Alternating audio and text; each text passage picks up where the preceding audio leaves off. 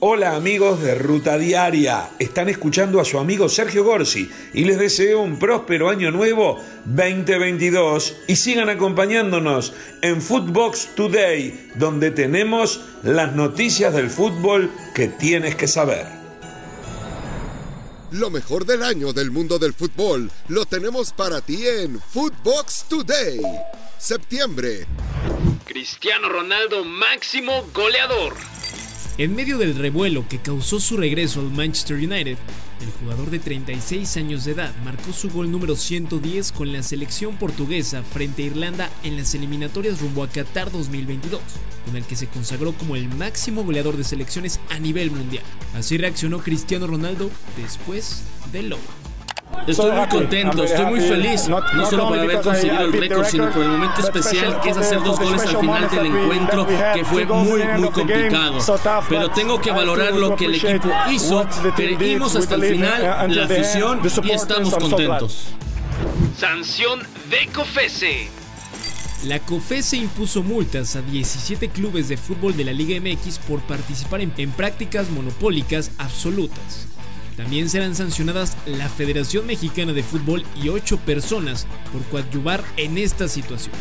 La comisión explicó que desde la creación de la Liga MX Femenil en 2016, los clubes acordaron establecer un tope salarial para las deportistas. En cuanto al acuerdo para segmentar el mercado de fichaje de jugadores, destacó que los 17 clubes con ayuda de la federación acordaron aplicar un derecho de retención. La multa total fue de 177.6 millones. De la amenaza a la suspensión de las eliminatorias. El partido de eliminatoria entre Brasil y Argentina quedó suspendido.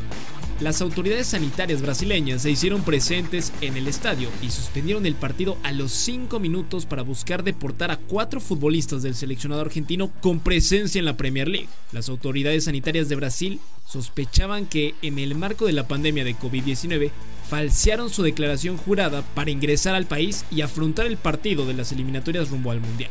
El partido se tuvo que suspender y tanto la Condebol como la FIFA deberán determinar cuáles serán las medidas. Incluso Brasil podría ser sancionado con no poder jugar más en su país lo que resta de la eliminatoria. Octubre. América y el Azteca con aviso de veto. Luego de los incidentes que se suscitaron en el clásico capitalino entre América y Pumas en el Estadio Azteca, la comisión disciplinaria anunció que el Coloso de Santa Úrsula recibió un aviso de veto por el aficionado que burló la seguridad y se metió al terreno de juego. Tanto los felinos como las águilas deberán pagar una multa por el comportamiento de sus aficionados al término del encuentro. Francia campeón de la Nations League.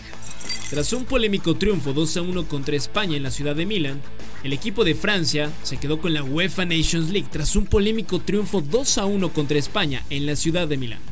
La Furia Roja abrió el marcador con gol de Mikel Oyarzábal al minuto 64.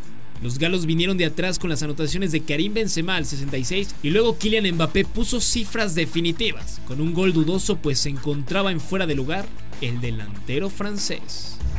Tres invitados al Mundial y un cristiano de récord. Dinamarca se convirtió en el tercer equipo clasificado para Qatar 2022, tras el anfitrión y Alemania.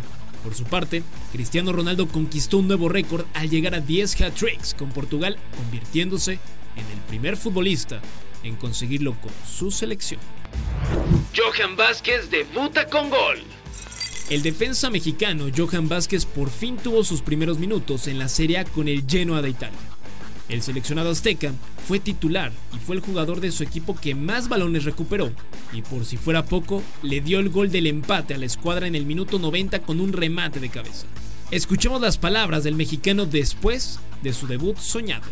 Muy alegre, le doy gracias a toda la gente que siempre me apoyó, a la gente que estuvo siempre en las buenas y en las malas, a mi familia. Creo que hubiera sido mejor ganar con, con los tres puntos, pero eh, admiro el, valor del equipo que nunca se dio por vencido hasta el final.